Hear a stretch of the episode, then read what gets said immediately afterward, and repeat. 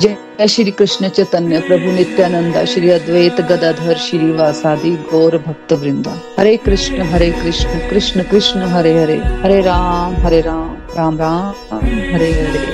ओम नमो भगवते वासुदेवाय ओम नमो भगवते वासुदेवाय ओम नमो भगवते वासुदेवाय। श्रीमद भगवत गीता की जय। गौर निताई की जय। श्री श्री राधा श्याम सुंदर की जय visit the body free as a soul. Hari Hari बोल हरि हरि बोल। शरीर से रहिए व्यस्त और आत्मा से रहिए मस्त। हरि नाम जपते हुए ट्रांसफॉर्म द वर्ल्ड योरसेल्फ जय श्री कृष्णा। न शस्त्र पर न शास्त्र पर न धन पर न ही किसी युक्ति पर। हे प्रभु मेरा जीवन तो आश्रित है। केवल और केवल आपकी कृपा शक्ति पर। हरि हरि बोल अभिमान हरि हरि बोल। जय श्री राधे कृष्णा। हर हर महादेव। जय माता की। तो फ्रेंड्स आज के सत्संग में आप सबका बहुत बहुत स्वागत है। और जो हम लोगों को पॉडकास्ट पे सुन रहे हैं आप सबका भी बहुत बहुत स्वागत है। तो फ्रेंड्स हम सब अपने आध्यात्मिक यात्रा की तरफ़ कदम बढ़ा चुके हैं और इस प्रक्रिया में हमारा सरल भगवत गीता का कोर्स आरंभ हो चुका है ना? जो कि एक महत्वपूर्ण रोल प्ले करने वाला है हमारे आध्यात्मिक यात्रा में। तो आज के वर्सेस में जाने से पहले हम श्री कृष्ण भगवान का आह्वान करते हैं, उनसे प्रार्थना करते हैं कि वो हम सबकी बुद्धि में विराजमान हो, अपनी विशेष कृपा हम पर बरसाएँ, ताकि हम सब उनकी वाणी को, उनके इंस्ट्रक्शंस को और उनके गीत को अच्छे से समझ सके। और अपने जीवन में अपना कर हैप्पी भी रह सके। तो फ्रेंड्स जैसे कि आप सबको पता कि हम लोग चैप्टर टू अध्याय दो, अर्जुन ने श्री कृष्ण की शरण ली, कर रहे हैं। भगवत गीता सारे शास्त्रों का सार है और भगवत गीता का सार अध्याय दो में है ना, इसलिए हमें चैप्टर टू समझना इम्पोर्टेंट है। चैप्टर टू समझ लेंगे तो हमें समझ आ जाएगा कि आगे क्या होने वाला है है ना? तो कल हमने एक ही वर्ष किया था, उसको पहले थोड़ा सा रिवाइज कर लेते हैं। ये जो बुद्धि योग का रास्ता भगवान ने बताया ना ये भगवत गीता का एक अद्वितीय मार्ग को सूचित करता है। तो भगवान इसमें बुद्धि योग के द्वारा हमें समता की भावना और आपसी सामंजस्य के माध्यम से जीवन को द्वंद्व से मुक्त रहने की सीख दे रहे हैं। बुद्धि योग के द्वारा एक व्यक्ति सुख, दुख, लाभ, हानि, सफलता सफलता में समान भाव रहने की कला सीख लेते हैं। कल के वर्ष में हमने समझा कि भगवान अर्जुन को समझा रहे हैं कि, हे धनंजय इस बुद्धियों के द्वारा तुम सकाम कर्मों से दूर रहो और कह रहे हैं कि तुम भक्ति भाव से भगवान श्री कृष्ण का आश्रय लो। है ना? जो मैं कह रहा हूँ तो मतलब वो सुनो। क्योंकि कर्म फल का भोग करने वाले तो कृपण होते हैं, दीन होते हैं। है ना? तो भगवान हमें क्या कह रहे हैं कि भाई, बुद्धि योग के द्वारा तुम सकाम कर्मों से दूर रहो। लेकिन उससे दूर कैसे रहना? देखो जो पहले तो दृढ़ निश्चय होना पड़ेगा कि इस रास्ते मुझे चलना है। है ना? भगवान जो बातें मुझे बता रहे हैं, मुझे उनको सुनना है। क्योंकि उससे मेरी लाइफ बेटर हो रही है। मैं काम ढंग से कर पाती हूँ, क्योंकि मेरा मन एक जगह लग जाता है है ना? बहुत सारी बातें होती हैं जब हम इस रास्ते पे चलते हैं तो है ना? तो जब हम भगवान की बातों को बुद्धि में रखते हैं और संसार की बातों को अंदर से निकालना शुरू हो जाते हैं ना तो हमारी बुद्धि फिर बेस्ट काउंसलर हो जाती है। तो हमें किसी और काउंसलर के पास जाने की ज़रूरत नहीं पड़ती है है ना? तो भगवान कह रहे हैं कि भाई बुद्धि योग से तुम कामनाओं से युक्त कर्मों से दूर हो। मतलब जो हमारी मटेरियल डिज़ायर के बेस पर जो भी हम काम करते हैं ना, भगवान कह रहे हैं, उनसे दूर रहो। डिस्ट्रक्टिव एक्टिविटीज़ से हमें दूर रहने के लिए भगवान कह रहे हैं। क्योंकि जो भी हम टाइम पास की गतिविधियाँ करते हैं फ्रेंड्स है ना? जो भी हमारी वेस्टफुल एक्टिविटीज़ होती हैं, है ना? जैसे मैंने आपको कल बताया था, दिन के 24 घंटे होते हैं, है ना? 24 घंटे में, वैसे तो छह घंटे बहुत होते हैं सोने के लिए। चलो, आठ घंटे भी हम सोते हैं, दस घंटे हम काम करते हैं, अठारह घंटे हो गए, है ना? फिर भी छह घंटे हमारे पास बचते हैं, जो हम वेस्ट कर देते हैं। टीवी देखते रहेंगे ऑनलाइन शॉपिंग करते रहेंगे फ़ोन को स्क्रॉल करते रहेंगे, सोए रहेंगे, है ना? जो भी हर व्यक्ति की अपनी अलग अलग वेस्टफुल एक्टिविटीज़ हैं। तो हमें अपनी एक्टिविटीज़ को पहचानना है और उस पर वर्क करना है। जैसे अगर हम फ़ोन पर घंटों घंटों लगे रहते हैं, है ना? पार्टीज़ करते रहते हैं तो क्या ये हमारी ड्यूटी है है ना? या टीवी पर फ़िल्में देखते रहना शॉपिंग करते रहना, सोते रहना, है ना? ये हमारी ड्यूटीज़ नहीं होती, है ना? ये हमारी कामनाएँ होती हैं डिजायर्स होती हैं। ठीक है? कभी तो करनी है ये सारी चीज़ें। कि चलो कभी फ़िल्म देख ली, कभी टीवी देख लिया, फैमिली के साथ। भगवान के लिए जो भी स्पिरिचुअल प्रैक्टिसेस करनी है या भगवान के लिए समय निकालना है, अपने लिए समय निकालना है, वो तो हम निकाल ही नहीं पाते। ना, इसलिए हमें पता नहीं चलता हम कर क्या रहे हैं। बस जो आसपास के लोग कर रहे होते हैं, हम उसी में खो जाते हैं, बस उसी दुनियादारी में हम खोते जाते हैं, खोते जाते हैं, क्योंकि जबकि हमारा लाइफ का पर्पज उस लाइफ में खोना नहीं है फ्रेंड्स जैसे मैंने कुएँ का एग्ज़ाम्पल दिया था कि कुआँ मान लो, संसार है। उसको यूज़ करना है ना? लेकिन उसमें खो नहीं जाना है। हम क्या करते हैं, उस संसार में खो जाते हैं, लिपायमान हो जाते हैं हम उसमें, घुस जाते हैं पूरा। है ना? तो भगवान हमें कह रहे हैं कि भाई, संसार में तो रहना है, जैसे कमल का फूल कीचड़ में रहता है है ना? लेकिन उसमें लिप्त नहीं हो जाता, वो अलग ही अपनी शोभा बढ़ाता है ना?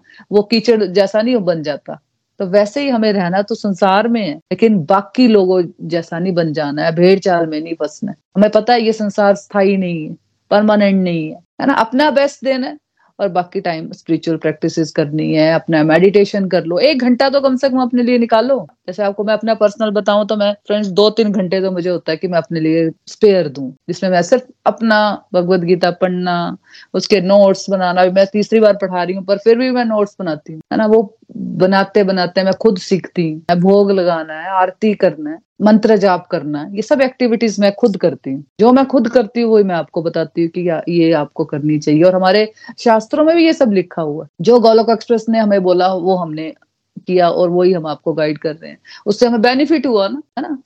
जबकि ये जो टीवी देखना है शॉपिंग करना है ये तो टेम्परेरी इंजॉय देती है हमें ये चीज़ें, है ना? ये सब आपने एक्सपीरियंस किया होगा, ये सारी चीज़ें हमें टेम्परेरी मज़ा देती हैं। लेकिन जो परमानेंट जो मज़ा है, जो आनंद मिलता है, वो हमें अपने साथ टाइम बिताने से मिलता है। मेडिटेशन करने से मिलता है, मंत्र जाप करने से मिलता है, भोग लगाने से मिलता है। और वो भोग लगा के जो हम प्रसाद देते हैं सबको तो जो प्रसाद हम घर में तीन टाइम जो बनता है और उससे सारी वाइब्रेशन चेंज होते देखते हैं ना, वो जो सुख मिलता है ना हमें उस चेंज में, है ना, भगवान की प्रेजेंस दिखती है ना फिर। हम लोग इतने सेल्फिश है कि हम जब भक्ति करते हैं तो हम वहाँ पे भी हम ये सोचते हैं कि भगवान फिर हमें क्या देंगे? है ना? और सुख और शांति से बड़ी तो कोई चीज़ है नहीं, जो कि भगवान की भक्ति से ही मिलेगी हमें और कहीं नहीं मिलेगी, जितना भी घूम लो आप दुनियादारी में। कुएँ वाला एग्ज़ाम्पल हमेशा याद रखना है कि हमें उलझना नहीं है। मेरे पास ये सामान है, मेरे पास गाड़ी है, मेरे पास ये घर है, मेरे पास वो, ठीक है, भगवान ने कंफर्ट दी है।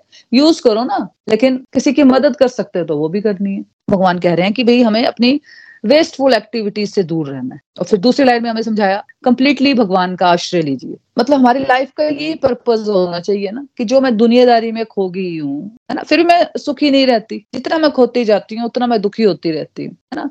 तो अंदर ये भाव होना चाहिए कि ये दृढ़ निश्चय होना चाहिए कि मुझे प्रभु के साथ जुड़ना है। अटैचमेंट कहाँ लगानी है? परमात्मा के साथ लगानी स्पिरिचुअल प्रैक्टिस करनी है, ताकि मैं उनको याद रख सकूँ और अपने जीवन को कम्प्लीटली भगवान पर आश्रित कर दू। है ना? तो जब ऐसा व्यक्ति कर लेता है ना तो वो फिर निष्काम भाव से जीना भी सीख जाता है फ्रेंड्स जो भी उसको लाइफ में परिस्थितियाँ आती हैं, अनुकूल परिस्थिति आ गई तब भी वो ज़्यादा सुखी नहीं हो जाता और जो विपरीत परिस्थिति आ गई, तब भी वो ज़्यादा दुखी नहीं हो हो पाता, है ना? क्योंकि वो दोनों में समान भाव रख पाता है ना? तो ऐसा व्यक्ति फिर संसार से ऊपर उठ जाता है। फिर भगवान ने बताया कि जो व्यक्ति जितना कर्म फल को भोगना चाहता है, उसके अंदर उतनी ज़्यादा ना फ्रेंड्स और फल की इच्छा आती जाती है है ना? क्योंकि एक व्यक्ति देखो, फल की इच्छा करता है, सुखी और उसको वो फल मिल भी जाता है। लेकिन कितने टाइम के लिए वो मज़ा होता है फ्रेंड्स कितने टाइम के लिए वो सुख ही रह पाता है? जब वो चीज़ मिल भी गई, मान लो हम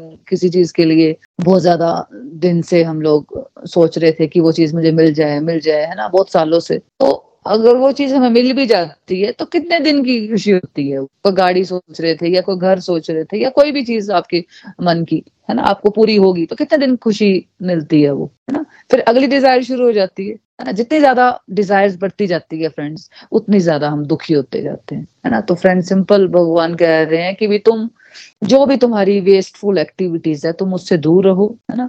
मतलब डिस्ट्रक्टिव टू डिवोशन में जाओ। और जब तुम्हारी चेतना शुद्ध होगी ना कैसे शुद्ध होगी हमारी चेतना? जब बुरी आदतों को हम भगवान से जुड़कर छोड़ना शुरू कर देते हैं, अंदर जो नेगेटिव क्वालिटीज होती है ना, जब हम स्पिरिचुअल प्रैक्टिस करते जाते हैं, करते जाते तो अपने अंदर ही ये डिज़ायर आनी शुरू हो जाती है कि यार, मेरे अंदर ये कितनी गंदी क्वालिटी है, मेरे को इसको छोड़ना चाहिए।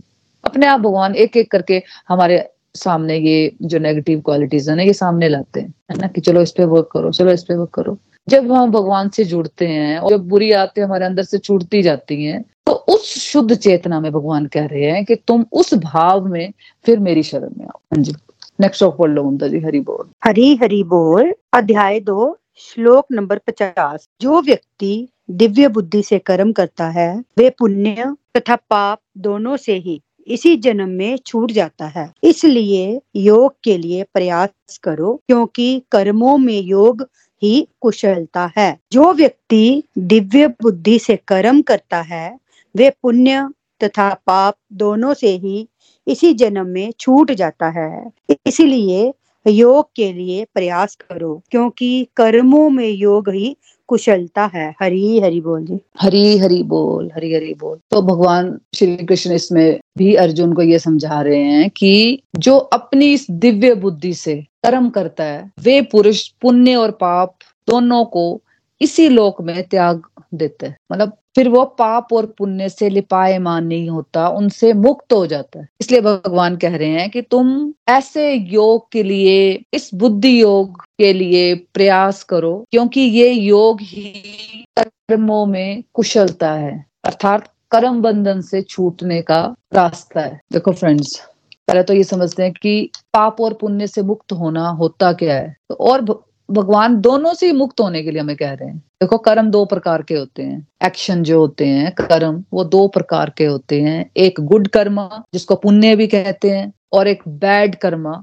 जिसको पाप कहते हैं। तो भगवान इस श्लोक में हमें ये समझा रहे हैं कि जो व्यक्ति दिव्य बुद्धि से कर्म करता है, दिव्य बुद्धि मतलब अगर आपकी बुद्धि भगवान से कनेक्टेड रहेगी, है ना? आपको लगेगा कि नहीं, मुझे भगवान के रास्ते में ही दृढ़ निश्चय रहना है है ना? भगवान से जुड़ना है। अपने आप को इम्प्रूव करते जाना है तो आपकी बुद्धि दिव्य हो जाएगी। तो फिर ऐसा व्यक्ति, पाप और पुण्य दोनों से ही इस जन्म में ही छूट जाता है। देखो फ्रेंड पाप और पुण्य के त्याग का अर्थ ये नहीं है कि भी कोई भी कर्म नहीं करना दो प्रकार के कर्म होते हैं ना अच्छा और बुरा। भगवान ये कुछ नहीं कह रहे हैं कि कर्म नहीं करने क्योंकि कोई भी व्यक्ति कर्म किए बगैर तो रह ही नहीं सकता ना। मतलब पाप और पुण्य से छूटने का अर्थ है, उनके फलों से मुक्त होना। समझ के सिंपल बात। मुक्त हो जाना, है ना? देखो, हम के कारण कई बार हम ना बुरा कर देते हैं। चाहे वो अपने कर्मों से हो, चाहे वो हमारे सोचने में हो, व्यवहार में हो, है ना? तो कई बार हम बुरा कर देते हैं। तो बुरे को ही पाप कहते हैं और उस बुरे का रिज़ल्ट ही दुख के रूप में हमें फिर भोगना पड़ता है ना? हम बोलते हैं ना कि यार, ये मेरे साथ ये बुरा क्यों हुआ, बुरा क्यों हुआ? तो भाई, कुछ ना कुछ तो हमने किया ही होता है। हमें भी पता चल जाता है कि हमने कहाँ पे हमने गलती की थी। और फिर उस बुरे का रिज़ल्ट हमें भोगना पड़ता है। और कई बार हम फिर अच्छा भी कर देते हैं और अच्छे कर्मों को पुण्य कहते हैं। क्योंकि जब हम सुख भोगते हैं तो वो पुण्य का रिज़ल्ट है। लेकिन भगवान कह रहे हैं कि भाई, ये पाप और पुण्य दोनों ही बंधन होते हैं, जिसके कारण हमें इस शरीर रूपी पिंजरे में कैद होना ही पड़ता है। हमने, देखो, कुछ परसेंटेज में पाप किए होते हैं और कुछ परसेंटेज में हम लोगों ने पुण्य किए होते हैं। ये तो है नहीं, हम लोग खाली अच्छे काम ही करते हैं, बुरा कुछ करते नहीं है। हम बुरा भी करते हैं और हम अच्छा भी करते हैं। इसलिए हमारा जीवन मिश्रित होता है। कुछ सुख भी आते हैं और कुछ दुख भी आते हैं। और इसलिए हम फिर जीवन मृत्यु के चक्कर में डेथ एंड बर्थ की साइकिल में फंसे रहते हैं, है ना? देखो, जब अच्छे कर्म करेंगे तो ऑब्वियस बात है कि उसको अच्छे कंफर्ट्स मिलते हैं, है ना? पूरे मज़े करता है एक व्यक्ति, लेकिन मज़े करते करते एक व्यक्ति बुरे कर्म भी करने शुरू हो जाता है है ना? तब भी उसको पाप ही लगेगा। कुछ पीरियड के लिए मज़े मिलते हैं उसको, लेकिन अगर उसने उस पीरियड में अच्छे काम नहीं किए, जब उसको कंफर्ट मिले हैं, है ना? फिर से उसको फिर पाप मिलते हैं। जब एक व्यक्ति की लाइफ कंफर्टेबल हो जाती है तो वो सब भूल जाता है। तब भी वो भगवान को भूल जाता है। मज़ा करते करते कंफर्टेबल लाइफ जीते जीते वो कहीं ना कहीं वो पाप करने लग जाता है। फिर से वो दुख भोगने लग जाता है है ना? तो उस टाइम के लिए अगर किसी को सुख मिलता भी है ना तो फिर फिर दोबारा से उसको दुख मिलता है, क्योंकि कुछ ना कुछ हमने किया होता है। चाहे इस जन्म के कर्म हो या पुराने जन्मों के कर्म हो तो हमें वो भोगने ही पड़ते हैं, है ना? इसलिए भगवान कह रहे हैं कि हमें पाप और पुण्यों के चक्कर में पड़ना ही नहीं है, क्योंकि अगर हम इन चक्रों में पड़ेंगे, ये दोनों ही बंधन के कारण है। अगर आपने कोई कर्म किए हैं अच्छे तो आपको उनका सुख भोगने के लिए आपको दोबारा बर्थ लेना पड़ता है। अगर कुछ गलत किया है तो उनका दुख भोगने के लिए आपको जन्म लेना पड़ता है है ना? तो दोनों ही बंधन का कारण है। फिर से वही साइकिल फिर से वही पाप पुण्य का चक्कर है, फिर से वही जो अभी लाइफ है। दोनों का मिश्रित ही फल मिल रहे हैं ना हमें। कभी हम सुखी हो जाते हैं, कभी हम दुखी हो जाते हैं। एक जैसा फ़ेज़ नहीं रहता लाइफ का। तो भगवान कह रहे हैं कि हमें इस पाप और पुण्य जो ये बंधन है, इससे हमें बाहर निकलना है, इससे हमें मुक्त होना चाहिए। तो अब हम करें क्या? जब हमें पाप भी नहीं करने हैं, पुण्य भी नहीं करने हैं, अच्छे कर्म भी ना करें, हम बुरे कर्म भी ना करें, है ना? मतलब भगवान कह रहे हैं कि भाई, दिव्य बुद्धि से जब हम कर्म करने लग जाएँगे तो हम फिर इस जन्म मृत्यु के साइकिल से ऊपर उठ जाएँगे। ऐसा व्यक्ति अपने कर्म, भक्ति भाव से, ईश्वर की सेवा समझकर, भगवान की प्रसन्नता के लिए अपने सारे कार्य करता है ना? बाहर से तो सारे कार्य सेम लगेंगे फ्रेंड्स है ना? लेकिन स्पिरिचुअल लेवल पर वो सारे कर्म दिव्य हो जाते हैं, है ना? और भगवत गीता में भी ऐसे कर्मों को अकर्म भी कहा गया है। मतलब कर्म तो कर रहा है एक व्यक्ति, लेकिन उसका भाव बदल रहा है कि मैं ईश्वर की प्रसन्नता के लिए कर रही हूँ ना? जैसे न्यूटन का थर्ड लॉ ऑफ़ मोशन है ना कि every action has equal and opposite reaction है ना? इसी को लॉ ऑफ़ कर्मा भी कहते हैं कि जो कुछ भी तुम करोगे कर्म, उसी के अकॉर्डिंगली तुम्हें रिएक्शन लेना पड़ेगा। जब आप भगवान की प्रसन्नता के लिए कार्य करते हो, कि जो भी मैं काम कर रही हूँ, चाहे मेरी फैमिली लाइफ रिलेटेड ड्यूटीज़ हैं, या जॉब से रिलेटेड ड्यूटीज़ हैं। भक्ति भाव से अपनी ड्यूटीज़ को जब हम परफॉर्म करते हैं ना, भक्ति भाव मतलब कि ये सारी खुशी मुझे प्रभु ने दी है ना। ये फैमिली दी है, ये जॉब दी है, ये पूरा समाज दिया है, ये बच्चे दिए हैं। तो उनकी खुशी के लिए सारी ड्यूटीज़ मुझे अच्छी तरह से करनी तो जब हम इस तरह से चलते हैं तो हम फिर पुण्य और पाप दोनों से ऊपर उठ जाएँगे। मतलब कि तुम अगर दिव्य बुद्धि से कर्म करोगे तो तुम्हें रिएक्शन लेने नहीं आना पड़ेगा। मतलब अगर इस बुद्धि से हम कर्म करेंगे ना, कि जो भी मैं कर रही हूँ प्रभु की प्रसन्नता के लिए मुझे करना है। चाहे घर की ड्यूटीज़ हैं, चाहे बाहर की ड्यूटीज़ हैं, चाहे जगत कल्याण के लिए मैं कुछ भी कर रही हूँ, इसमें मैं तो कुछ हुई ही नहीं। वो मुझसे करवा रहे हैं और मुझे करना है। मुझे ड्यूटी दी है तो मुझे बेस्ट वे में करना है। सिंपल एक विचार मन में आ ही जाता है जब हम इस रास्ते में चलते हैं तो। अपने आप ही आ जाता है ना? तो भगवान कह रहे हैं कि तुम दिव्य बुद्धि से कर्म करोगे तो तुम फिर ये पाप पुण्य के चक्कर से तुम इजिली निकल जाओगे। तो एक तो मुक्ति होगी इस जीवन में, जीते जी मुक्ति मिल जाएगी। जो हम फंसे रहते हैं कि मुझे, मैं ये करूँगी तो मुझे वो मिलेगा, मैं वो मिलेगा तो मुझे वो मिलेगा। तो मतलब इस भाव को ही त्याग दिया। सिंपल, बस एक ही दिमाग में थोट रहती है कि बस मुझे बेस्ट वे में करना अंदर कोई गलत थोट आता ही नहीं है फिर। कुछ गलत करना ही नहीं है, ना गलत कुछ सोचना तो जीते जी मुक्ति मिल गई ना, कुछ अंदर लिया ही नहीं, कुछ पकड़ा ही नहीं गलत, है ना? और गलत चीज़ों से ही हमें दुख मिलता है, सिंपल बात है, गलत चीज़ें करेंगे तो दुख तो आएगा ही आएगा जीवन। कहीं कुछ सोचा तब भी गलत आप हो, अगर आप कर रहे हो तब भी आप गलत हो। और जो गलत चीज़ें करेंगे, गलत चीज़ें सोचेंगे तो ऑटोमेटिकली है कि भाई दुख जीवन में आएगा। तो इसलिए फिर होगी ना इसी जीवन में स्वर्ग की प्राप्ति। क्या कौन से स्वर्ग अब हमें चाहिए और है ना? और चलो, शरीर छोड़ने के बाद भी अगर कुछ है, मान लो, शायद हमारा लेवल नहीं है चीज़ें समझने का, है ना? तो शरीर छोड़ने के बाद की भी मुक्ति, यानी कि भगवत धाम मिल जाएगा मतलब भगवान का घर मिल जाएगा, है ना? तो मुक्ति होगी इस जीवन में मतलब एक जीवन जीना सीख जाएँगे अपनी चिंताओं से मुक्ति हो जाएगी, दुखों से मुक्ति हो जाती है फ्रेंड सिंपल बात है। इसी जीवन में, इसी लाइफ में हम जीना सीख जाते हैं। खुशी मिलने शुरू हो जाती है। स्वर्ग क्या होता है, वो समझ आ जाता है। है ना? तो पाप, पुण्य अच्छा बुरा, लाभ, हानि, ये सब संसारी है। सब संसारिक परिभाषाएँ हैं और हमें इसके ऊपर उठना है फ्रेंड्स हमें वो कार्य करने हैं जिससे परमात्मा खुश हो जाए। हमें लोगों को खुश नहीं करना इतने साल कर लिया ना लोगों को खुश। किया ना, आपने भी किया होगा, मैंने भी किया। खुशी मिली? ममता जी, मिली आपको खुशी? दो मिनट की खुशी होती है वो। जब से हमने अपना मतलब स्पिरिचुअलिटी की तरफ़ अपनी एक्टिविटीज़ को बढ़ाया तो वो खुशी नहीं मतलब आनंद ही अंदर से एक हम प्रसन्न ही रहते हैं हरदम बाकी को देखो तो दुखी बस ये हो गया वो हो गया। अब हमें भी वो दुख नहीं लगता आता है दो मिनट मन में। अपने मन में हम बिठाते हैं ना ऐसी बातें तभी आता है हरी हरी बोल। हाँ जी कोई और बताना चाहते हैं कि आप आप कैसा फील करते हो? हरी बोल। हरी बोल जी। हाँ जी मोना जी, हमने मतलब आज तक जो भी जीवन जिया मतलब और जिनको खुश करने में हम लगे रहे तो सच में हम उनको खुश नहीं कर पाए और शायद ही कभी कर पाएँगे। परंतु अब जब हम आपके साथ ये सत्संग ले रहे हैं भगवत गीता सुन रहे हैं, प्रभु की बातों का गुणगान कर रहे हैं तो सच में इसमें जो आनंद है मतलब जो हमें हैप्पीनेस मिलती है मतलब उसका हम वर्ड्स में, उसको हम एक्सप्लेन ही नहीं कर सकते। हरी बोल जी, हरी बोल। हरी हरी बोल, हरी हरी बोल। मतलब मैं ये नहीं बोल रही हूँ कि भाई हमें लोगों को खुश नहीं करना है मीन्स कि देखो, जो भी कार्य करने हैं, वो तो ऑटोमेटिकली हमने करने हैं, और बेस्ट वे में करना है, ये मैं आपको समझाती रहती हूँ। जो भी करना है, उससे बेस्ट वे में करना है। खाना भोग लगता है तो वो खाना अच्छा बनता है, काम हम ज़्यादा करते हैं तो ऑटोमेटिकली हमारी फैमिली खुशी हो जाएगी ना। लेकिन फोकस हमारा हट जाता है कि नहीं यार, अब मैंने ये किया ना, ये काम अब मुझे ये इसमें नहीं जाना कि कोई मुझे कहे कि मैंने अच्छा किया। कुछ भी छोटा सा एग्ज़ाम्पल मैं हमेशा देती हूँ कि अगर हमने खाना ही बनाया कुछ भी एक ऐसे कितने काम हम दिन में करते हैं है ना? तो क्या ज़रूरत है किसी की कि हमें कोई तारीफ़ कर दे? खुद कैपेबल नहीं है कि हमें पता नहीं होना चाहिए कि मैंने ये काम अच्छे से किया या नहीं किया। अपनी इंटेंशन को चेक करो बस कि आपने अच्छा किया ना बस उसको छोड़ दो। हरी बोल जी हाँ जी मोना जी मतलब अपनी तरफ़ से हम बेस्ट वे से करते हैं मतलब कि अब हम हर्ट नहीं होते उससे हाँ क्योंकि हमारी कंटिन्यू होती। उस ड्यूटी से हमारी अपना बेस्ट दिया बस ठीक है बाकी हरी बोल हाँ जी हरी बोल हरी बोल बिल्कुल हाँ जी। यही रहता है ना कि जो करना है बस वो बेस्ट वे में करना है। अब खुश किसको करना है? करना परमात्मा को खुश है। अब परमात्मा को खुश करना है तो वो तो अच्छे कामों से खुश होंगे ना ऑब्वियस बात है।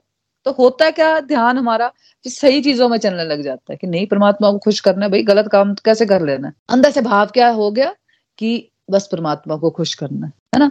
तो सामाजिक दृष्टि से तो हो सकता है कि कोई चीज़ मेरे लिए अच्छी है वो, लेकिन लोगों को हो सकता है वो चीज़, वो बुरी लगे, है ना? उसको बुरा कह दे। लेकिन फ्रेंड्स अगर हमारा फोकस यही रहेगा ना, और यही फोकस था हमारा कि लोग क्या सोचेंगे, वो क्या बोलेगा मेरे बारे में? तो हम कभी भी स्पिरिचुअली कभी भी ग्रो नहीं कर पाएँगे। स्पिरिचुअली तो छोड़ो, हम खुद ही जी नहीं पाएँगे लाइफ यही किया और हमने। हमेशा दूसरों के बारे में सोचते रहना कि दूसरे कैसे खुश, अपनी खुशी का तो पता ही नहीं है। ना? ये पता ही नहीं है कि अगर मैं खुश रहूँगी तो मैं दूसरे को खुश कर पाऊँगी। मैं खुद ही दुखी हूँ, मैं खुद ही इतनी नेगेटिव हूँ तो मैं कैसे किसी दूसरे को खुश रख सकती हूँ? बच्चे को क्या सिखा सकती हूँ जब मुझे कुछ नहीं आता? और वो क्या चिंता करती रहती है तो मैं दूसरों को क्या खुशी दे पाऊँगी? है ना? तो भगवान ने कहा कि भाई देखो, पहले श्लोकों में यही बताया, मैं किसी भी काम में रोना नहीं। तुम इस भाव से करो कि तुम मेरी प्रसन्नता के लिए कर रही हो, है ना? और जो चीज़ हो सकता है सामाजिक दृष्टि से मेरे को अच्छी लगे, हो सकता है वो दूसरे को बुरी लग जाए। अब ये डिवोशन ही हम कर रहे हैं, भक्ति के रास्ते में चल रहे हैं, गोलोक एक्सप्रेस से जुड़े हैं, है ना? तो कई लोगों को ये रास्ता अच्छा लगता है और कई लोगों को रास्ता अच्छा नहीं लगता, है ना? और मैं हमेशा अपने फ्रेंड्स को कहती हूँ कि जिनको पता लग गया ना इस रास्ते का, जो चल पड़े हैं इस रास्ते में और जिन्होंने एक्सपीरियंस कर लिया हुआ है तो हर कोई अप्रिशिएट करेगा इस रास्ते को। लेकिन बातें कौन करेगा जो इस रास्ते में चले नहीं है? जिन इनकी बुद्धि अलग अलग दिशाओं में फैली हुई है। मेरे को अंगूठी पहन लेनी है, मेरे को इस पंडित को भी पूछ लेना है, मेरे को उस गुरु को भी पूछ लेना। मेरे देखो, मैंने कितने लोग देखे हैं। कभी एक गुरु को धारण करते हैं, फिर और दो तीन साल बाद देखती हूँ। मतलब किसी और गुरु को उन्होंने धारण कर लिया होता है है ना? कुछ सालों बाद, कुछ और ही होता है उनकी लाइफ में। ये मेरे अपने बिल्कुल आसपास के लोगों की बात कर रही हूँ मैं आपसे, है ना? तो मतलब जिनकी बुद्धि विभिन्न दिशाओं में विभाजित हो गई है। देखो, ये हमारे सामने हमारे आसपास के ही लोग होते हैं। और जो इस रास्ते पे चल ली एक बार भगवत गीता सुन ली और इम्प्लीमेंट कर ली चीज़ों को। वो कभी भी भटक नहीं पाएँगे। जिनको समझ ही आ गया इस रास्ते में चलकर मेरी लाइफ बेटर हो रही है तो कैसे भटकेंगे फिर? है ना? प्रेफरेंस है ना? हमें किसको प्रेफरेंस देनी है? भगवान को प्रेफरेंस देनी है या मान सम्मान को प्रेफरेंस देनी है? तो जब आप भगवान के रास्ते में चल रहे हो बेस्ट वे में अपने काम कर रहे हो तो ऑटोमेटिकली मान सम्मान भी मिलेगा। थोड़ी कि मान सम्मान नहीं मिलता है ना? लेकिन हम देखते हैं सामाजिक दृष्टि से। कि लोग हमें बोले कि मैं बेस्ट कर रही हूँ भी मेरे को, मैं बहुत भक्ति करती हूँ। है ना, लोगों को दिखाने वाली भक्ति से बाहर आना है फ्रेंड्स परमात्मा देख रहे हैं, बस उसकी तरफ़ ध्यान देना है कि वो हमें देख रहे हैं। लोगों को नहीं देखना है कि लोग हमें देख रहे हैं या नहीं देख रहे हैं। लेडीज़ देखो, पहले घर से निकल कर जॉब के लिए जाती थी तो बुरा माना जाता था आज से बीस पच्चीस साल पहले। मतलब अच्छा कर्म नहीं माना जाता था सोसाइटी के एंगल से। आज देखो, पच्चीस तीस सालों के बाद ये बदलाव आ गया है कि भाई अगर जॉब कर रहा है लड़का तो क्या होता है कि लड़की भी जॉब वाली ही चाहिए होती है, क्योंकि दोनों ही जॉब कर रहे हो तो फैमिली अच्छी चल पड़ती है है ना? तो आज लेडीज़ का काम करना अच्छा माना जाता है। देखो, चीज़ें फॉरेन के कल्चर में पहले ही मानी जाती थी कि नहीं लेडीज़ करती थी पहले ही से, है ना? लेकिन इंडियन कल्चर में नहीं मानी जाती थी, है ना? तो ये भी है कि कोई चीज़ इंडियन कल्चर में अच्छी मानी जाती है तो फॉरेन के कल्चर में अच्छी नहीं मानी जाती। फिर देखो महाभारत का इतना महान युद्ध हुआ और अर्जुन ने इतनी बड़ी वॉर में कुरुक्षेत्र इस युद्ध में अर्जुन जी ने युद्ध किया और कितनी बड़ी हिंसा हुई होगी इस युद्ध में, है ना? आप सबको पता होगा। क्या ये युद्ध पाप की कैटेगरी में आता है या पुण्य की कैटेगरी में आता है? ये युद्ध दोनों ही कैटेगरी में नहीं आता फ्रेंड्स क्योंकि अर्जुन ने ये युद्ध भगवान की शरण में आकर भगवान के निर्देशानुसार किया। भगवान की आज्ञा थी कि तुम्हें अपना कर्तव्य करना चाहिए। अगर तुम अपना कर्तव्य नहीं करोगे तो तुम अधर्म कर रहे हो। और अर्जुन को क्या लग रहा था? कि मैं अगर अपने रिलेटिव्स को मार दूँगा तो ये अधर्म हो। तो भगवान ने क्या समझाया उसको? कि अगर तुम अपने कर्तव्य का पालन नहीं करोगे, तब ये अधर्म है। अर्जुन, तब ये पाप है है ना? तो भगवान कह रहे हैं कि ये जो युद्ध है, ये ना पाप की कैटेगरी में है, ना पुण्य की कैटेगरी में। इसलिए भगवान अर्जुन को कह रहे हैं कि योग के लिए प्रयास करो, क्योंकि ये योग ही कर्मों में कुशलता है। ये योग ही कर्मों में कुशलता है मतलब इस भाव से कर्म करना कि मैं जो भी कर रही हूँ, परमात्मा के लिए करनी मतलब अपने कर्म फलों को परमात्मा को समर्पित कर देना, है ना? जो भी सुख दुख मिल रहा है, मुझे, है ना? हर शौक मिलता है। फेवरेबल कंडीशन आ गई या अनफेवरेबल कंडीशन आ गई, उसमें संभाव रहना। प्रशंसा हो जाए या निंदा हो जाए, लाखों रुपए आ जाए या लाखों रुपए चले जाए, उससे अंदर कोई हलचल ना पैदा हो, समता का भाव रहे, है ना? तो उसको बुद्धि योग भी कहते हैं। वही भगवान कह रहे हैं कि ये योग ही कर्मों में कुशलता है। ना? जब हम भगवान से जुड़ते हैं, फालतू की चिंताएँ अंदर से निकलती हैं तो मन भी लगता है ना? इसलिए मन को भगवान की तरफ़ लगाने को बोला जा रहा है कि पहले भगवान की तरफ़ लगाएँगे, फिर भगवान हमारा ध्यान काम में लगाएँगे। है ना फोकस बढ़ता है हमारा भक्ति के द्वारा प्रोडक्टिविटी बढ़ती है और ज़्यादातर लोग दुनियादारी में रहते हुए उन्हें क्या लगता है कि हमारे पास तो भक्ति के लिए टाइम ही नहीं है। ज़्यादातर लोगों को बोला ना कि हमें भक्ति के रास्ते में चलना चाहिए या हमें स्पिरिचुअलिटी के रास्ते में चलना चाहिए। है ना तो लोग क्या कहते हैं कि भाई हमारे पास तो समय ही नहीं है, हम भक्ति कैसे करें?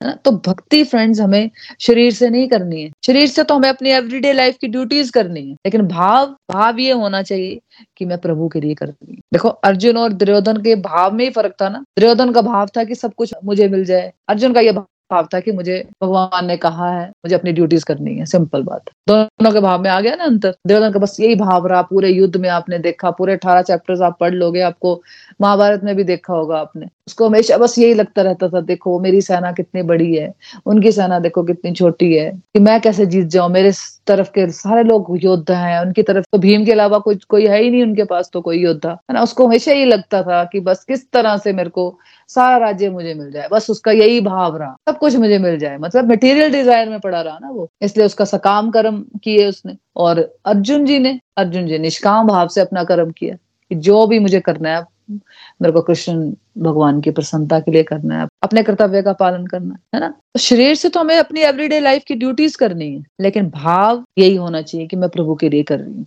अंदर से प्रभु से जुड़ संसारिक दिखावे वाली कर्म कांड की भक्ति से नहीं, आंतरिक रूप से हमें प्रभु से जुड़ना फ्रेंड्स भगवत गीता में जो भी भक्ति की बात होगी ना फ्रेंड्स बस वो यही बात होगी। इससे बाहर का कुछ भी नहीं है लेना देना। सब अंदर की अवस्था है। बस एक व्यक्ति अगर सिंसियरिटी से चल रहा है तो वो बस अपनी शुद्ध चेतना में आ जाता है। शुद्ध सत्व को प्राप्त कर लेता है, बस सिंपल जो हमारी बुद्धि भिन्न भिन्न दिशाओं में भटकी हुई है ना, वो दृढ़ निश्चय हो जाती है फिर, है ना? तो संसारिक दिखावे वाली कर्म, कांड, भक्ति से नहीं, आंतरिक रूप से हमें प्रभु से जुड़ना है। जो भी कर रही हूँ, घर की ड्यूटीज़ है, बच्चों को संस्कार देने की ड्यूटी है जॉब से रिलेटेड ड्यूटीज़ है जगत कल्याण की सामाजिक ड्यूटीज़ है। इस भाव से कि मुझे प्रभु ने दी है। ड्यूटीज़ और मुझे हंड्रेड परसेंट इसको देना है ना? और फिर भगवान कह रहे हैं कि जब तुम दिव्य बुद्धि से कर्म करते हो ना, तब तुम पुण्य पाप दोनों से ही इस जन्म में छूट जाते हो। इसलिए तुम योग के लिए प्रयास करो, क्योंकि कर्मों में योग ही कुशलता है। मतलब निष्काम भाव से कर्म करना।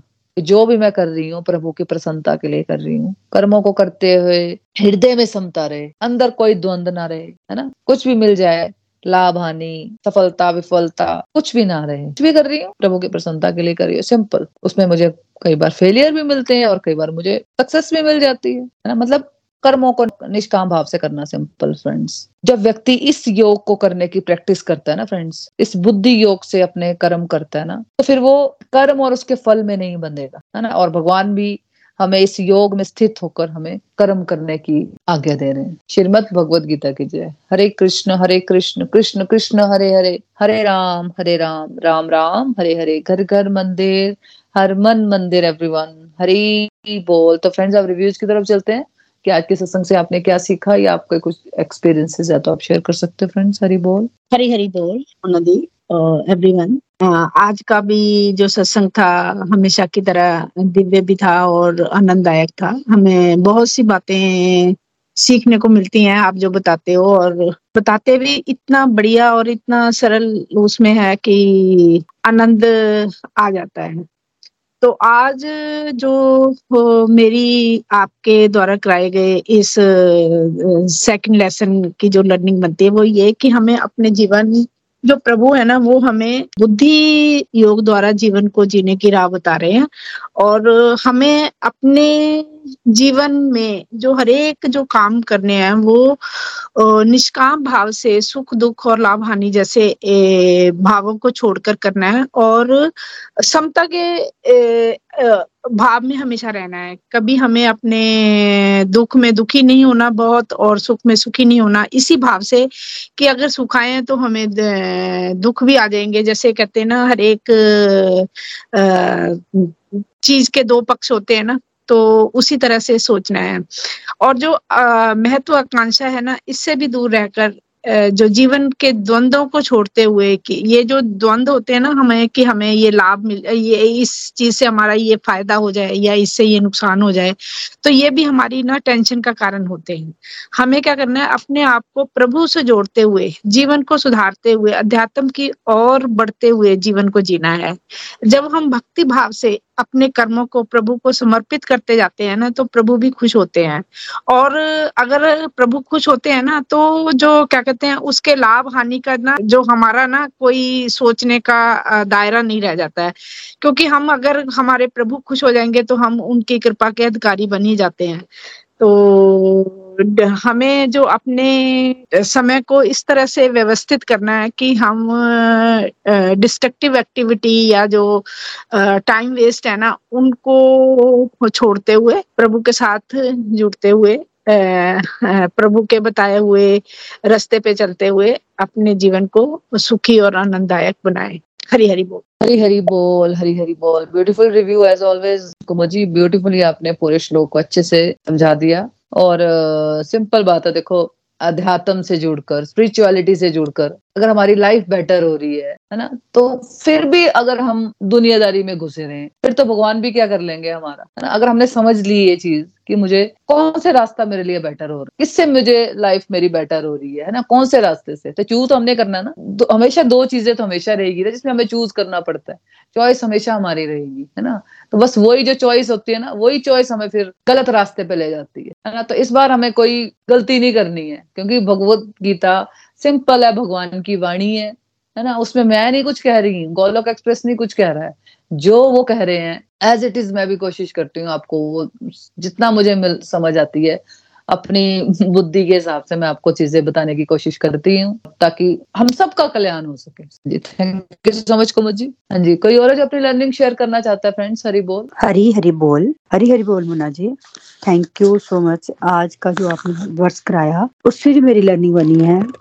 कि अब हमें अपने कर्मों को जैसे आप हर बात बताते हो कि सुख दुख लाभ हानि से ऊपर उठ के अपने हर एक छोटे से छोटे आ, कर्म को हमें करना है। चाहे वो हमारा अब जैसे हम मैं अपना सुनो तो हम हाउस वाइफ हैं हमें बड़े काम होते हैं। तो कई बार हम पहले थे ये हाय तोबा मच जाते थे कर रहे हैं या सुना दिया इतना कर लिया थक गए। पर सच में मोना जी जब से हम ये स्पिरिचुअलिटी से जुड़े हैं ना तो उसके बाद हमारा जो माइंड है स्टेबल हो गया हुआ है। जो हम दुनियादारी की बातें बड़ी घुसाई थी, अब यह है कि अपने हर काम पे फोकस करके जब हम कोई काम करते हैं, घर का ही काम करते हैं, क्या बच्चों, हमारी जो ड्यूटी खाना बनाना है, जो भी छोटी से छोटी ड्यूटी है, चाहे वो अपने लिए क्यों ना कि अगर हमने अपनी स्पिरिचुअल एक्टिविटी करनी है तो वो भी अब मतलब एक माइंड सेट से होते हैं। तो पहले दिमाग में घुस रहा था, कुछ ऐसे नहीं, ऐसे करना ऐसे करना। अब एक क्लैरिटी आ गई है दिमाग में कि नहीं, भगवान ने हमें ड्यूटी दी है। इन बिल्कुल निष्काम भाव से ऊपर उठ के। हमें उससे कोई अटैचमेंट नहीं रखनी है। अगर अटैचमेंट कभी आ भी जाती है, कभी देखो सिचुएशन ऐसी आ जाती है, कभी हम मन मेल कर भी लेते हैं कि नहीं, ऐसा होना चाहिए। फिर नहीं, फिर ध्यान आ जाता है कि नहीं, प्रभु हमें कह रहे हैं, हर एक ड्यूटी को आप ऐसे करो कि जैसे मैं कहता हूँ, कई बार मैं भटक भी जाती हूँ तो फिर मुझे ध्यान आता है कि नहीं भगवान हमें अर्जुन के माध्यम से यही समझा रहे हैं कि अपनी हर एक ड्यूटी को तू कर, मैं तेरे साथ हूँ। तो मोना जी, मैं अपने में भी ऐसा फील करती हूँ, कहीं मैं गलत होती हूँ तो मैं प्रेयर करती हूँ भगवान से कि मेरे से अब ये मतलब कोई भी प्रॉब्लम आ भी जाती है तो नहीं सुलझ रही है। बाकी तो मैंने ऐसे उन पे ही छोड़ा है। पर भी बीच में कई बार कुछ होता है कि मेरे से नहीं संभल रही है सिचुएशन प्रभु आप ही देखो। तो सच में वो रास्ता दिखाते भी हैं। तो पहले मेरा था, मैं, मेरा बोलने का था, मैं बड़ा बोलती थी। अभी मैंने, मेरा बोलने का ये, जब से मैं भगवत गीता पढ़ने से जुड़ी हूँ सत्संग माध्यम से, मेरा बोलना कम हो गया है। तो ये बच्चे कई बार बच्चे भी बोलते हैं, मम्मा, ये आप, ये क्या करते रहते हो? तो मैंने बोला अभी कल की बात है तो आप ये हर वक्त ये आप चैंटिंग करते रहते हो या जैसे पूजा वाले कमरे या कभी कुछ करते हो तो ऐसे नहीं होता मैंने बताया ऐसे ही होता है। आप क्योंकि तो, मुझे लगता है कि बच्चे जो हमारे में चेंज देखते हैं। तो वो उनको लगता है कि पता नहीं ये घर बार छोड़ के मम्मा स्पिरिचुअलिटी कर रही है तो पता नहीं हर काम छोड़ देगी। पर फिर मैंने उसको बोला, मैंने आपको देखो कुछ चीज़ की कमी रहती है। आप आते हो, खाना मतलब प्रॉपर ढंग से आपको मिलता है या कुछ है। जो भी आप बोलते हो तो मैं कभी मना करती हूँ कि ये नहीं मेरे से होता। कभी आगे फिर बोलती थी, नहीं, मेरे ये हो रहा है। अब हल्का सा कभी कोई शरीर तबियत ठीक ना भी हो ना तो तब भी तो होता है। नहीं अभी अपनी ड्यूटी मिली है, जितना होता है उतना करते हैं। थैंक यू मोना जी, हमें इतना अच्छा समझाने के लिए हर एक छोटी से छोटी बात को अपनी लाइफ से रिलेट करके बताते हो। तो जैसा आपका मैं जितना भी धन्यवाद करूँ ना मोना जी, सच में। नहीं तो आज मैं अगर मैं नई भगवत गीता आपके सत्संग में नहीं आती, भगवत गीता नहीं पढ़ी होती तो मैं अपने में एक स्ट्रांगनेस जो मुझमें आई है ना, एक डिसीज़न लेने की स्ट्रांगनेस है कि मैं हाँ कुछ बोल सकती हूँ स्ट्रांग होके कि नहीं, ये मैं कर रही हूँ ना तो मुझमें ये भगवान की पावर ही है। भगवान ने हमें चुना है। कल मैंने अपने बेटे को ये बोला, कुछ बात हुई तो मैंने बोला, भगवान ने हमें चुना है। तो वो वो ना थोड़ा सा ऐसे बोलना बता मम्मा, भगवान ने नहीं चुना। मैं आप पढ़ रही भगवता पढ़ो तो आपको सब पता चल जाएगा। तो फिर चुप हो गया। मतलब एक बात है ना कि हम बच्चों को या किसी को भी हम एक मतलब एक स्ट्रॉन्ग तरीके से बात को अपनी रख पाते हैं। Thank you Mona ji. Thank you devotees का संग है। एक दूसरे से हम सीख रहे हैं। Thank you Mona ji. बहुत बहुत धन्यवाद। हरी बोल। हरी हरी बोल। हरी हरी बोल। Beautiful review as always Mamta ji, अपने एक्सपीरियंसेस के दौरान आप जो हमें समझाते हो तो बहुत अच्छी तरह से हमें समझ आता है। और बिल्कुल भगवत गीता के द्वारा हम बहुत चीज़ें सीखते हैं फ्रेंड्स है ना? और सीखने की जर्नी तो ऐसा है कि मतलब लगातार ही चलती है, मुझे लगता है लाइफ लॉन्ग कि हम एक छोटे से बच्चे से भी सीख सकते हैं, है ना? और किसी से भी सीख सकते हैं, अगर हम सीखना चाहें तो। है ना? दो बातें हैं ना, या तो हम हमें लगता है कि बस मुझे तो सब कुछ आता है। ना, दूसरी बात है कि नहीं यार, मुझे सीखना है। मुझे बहुत सारी चीज़ें ऐसी हैं जो मुझे नहीं पता है, मुझे सीखनी है है ना? इस जर्नी में भगवान ने ये जो ह्यूमन बर्थ दिया है तो उसमें भी अगर हमने कोई चीज़ें नहीं सीखी तो क्या फ़ायदा हुआ हमारे भगवान कहेंगे कि तुमने किया क्या? इतना मैंने तुमने जीवन दिया। तो चलो, जो भी तुम्हारे पास लाइफ है, उसमें अपना बेस्ट पॉसिबल करो। दूसरी बात की जो हमें सुनना नहीं चाहता है, उसको कुछ नहीं सुनाना है। सिंपल बात है। चाहे वो घर के लोग हों, चाहे वो बाहर के लोग हों। स्टार्टिंग में आपको मैंने कहा था कि जो सुनना चाहता है, भगवान ने भी कहा है कि उनके साथ मेरी ज्ञान शेयर करो। जो सुनना चाहता है ना? जो नहीं सुनना चाहता है, उसको नहीं सुनाना है। क्योंकि उससे हम भी डिस्टर्ब होते हैं। और भगवान की भी ये इंस्ट्रक्शन है कि ज़बरदस्ती हमें किसी को नहीं कुछ सुनाना कि हम सत्संग में क्या सुन रहे हैं, हमें श्लोकों में क्या कह रहे हैं, है ना? भगवत गीता में क्या कहा है हमें हमें किसी को कुछ बताने की ज़रूरत नहीं होती। ये सब चीज़ें हमारे लिए सिंपल पहले हमें ये समझना है। कोई भी चीज़ हम सीख रहे हैं ना, समझ रहे हैं भगवत गीता पढ़ रहे हैं तो किसके लिए पढ़ रहे हैं? सिर्फ़ अपने लिए। जब वो टाइम आएगा किसी को समझाने का, किसी को बताने का, वो अपने आप ही आएगा। जब हमारे पास स्पेयर टाइम होता है तो हम अपने स्पिरिचुअल प्रैक्टिस में अपने आप को एंगेज रखना चाहिए, है ना? जब भी कम से कम एक घंटा तो अपने लिए निकाल लो। इस चीज़ में हमने मंत्र जाप करना है, अगर आप भोग लगाते हो तो आप भोग लगाओ। ऐसे खाना तो घर में बनना ही है। इस इंटेंशन से बनाओ कि प्रभु के लिए लगा रही है और मुझे भगवान को भोग भी लगाना है है ना? तो स्पेशल टाइम नहीं निकालना पड़ता फिर आपको। Thank you so much Mamta ji. तो ठीक है, फिर हम भजन की तरफ़ चलते हैं। तो ठीक है, ममता जी, आप गा लो। हरी बोल।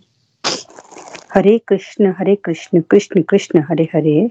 हरे राम हरे राम राम राम, हरे हरे। मेरे जर जर है पाव, मेरे जर्जर हैं पाँव, संभालो हरी। मेरे जर्जर हैं पाँव, भालो प्रभु, अपने चरणों की छाँव में। अपने चरणों की छाँव में बिठा लो प्रभु मेरे। जर जर है पाव। माया ममता की गलियों में भटका हुआ माया। ममता की गलियों में भटका हुआ मैं हूँ तृष्णा के पिंजरे में अटका हुआ मैं हूँ। तृष्णा के पिंजरे में अटका हुआ। उडाला ओ हरी उडाला, विषयों ने घाव निकालो प्रभु। उडाला, विषयों ने घाव निकालो प्रभु मेरे, जर जर है पाव। गहरी नदिया की लहरें दीवानी हुई, टूटे चप्पू पतवार पुराने हुए। गहरी नदिया की लहरें दीवानी हुई, टूटे चप्पू पतवार पुराने हुए अब ये डूबेगी नाव। ओ अब ये डूबेगी नाव, बचा लो प्रभु। अब ये डूबेगी नाव, बचा लो प्रभु। अपने चरणों की छाँव। में बिठा लो प्रभु अपने चरणों की छाँव। में कोई पथना किसी ने सुझाया मुझे। कोई पथना किसी ने सुझाया मुझे। फिर भी देखो कहाँ खींच लाया मुझे, फिर भी देखो कहाँ खींच लाया मुझे। कोई पथ ना किसी ने सु जाया मुझे तुमसे, ओ तुमसे हरी ओ तुमसे मिलने का चाव ओ तुमसे मिलने का चाव। बचा लो प्रभु अपने चरणों की छाँव में। बैठा लो प्रभु, अपने चरणों की छाँव में। ओ मेरे जर्जर हैं पाँव, अपने चरणों की छाँव में। बैठा लो प्रभु, अपने चरणों की छाँव में। जहाँ नाम का तेरे सहारा मिले। जहाँ नाम का तेरे सहारा मिले और गुरुओं का संग पे यारा मिले और गुरुओं का संग जहाँ प्यारा मिले, जहाँ नाम का तेरे सहारा मिले, और गुरुओं का संग जहाँ प्यारा मिले, हमको ओ हाय ओ हमको राम शरण में बसा लो प्रभु, हमको हरि शरण में। बसा लो प्रभु अपनी शरण में। बसा लो प्रभु अपने चरणों की छाँव में। बैठा लो प्रभु, मेरे जर्जर हैं पाँव। मेरे जर्जर हैं पाँव। हरी हरी बोल हरी हरी बोल। हरी हरी बोल हरी हरी बोल। Beautiful bhajan as always Mamta ji beautifully बहुत ही भाव से गाया आपने। Thank you thank you so much तो फ्रेंड्स अब प्रार्थना कर लेते हैं। हरे कृष्णा हरे कृष्णा कृष्णा कृष्णा हरे हरे हरे राम हरे राम। हरे राम हरे राम हरे राम हरे कृष्णा कृष्णा कृष्ण कृष्णा हरे हरे हरे राम हरे राम राम हरे राम राम। राम राम हरे हरे हरी हरि बोल एवरीवन घर कर हर मन मन जय श्री राधे कृष्णा हरे बोल।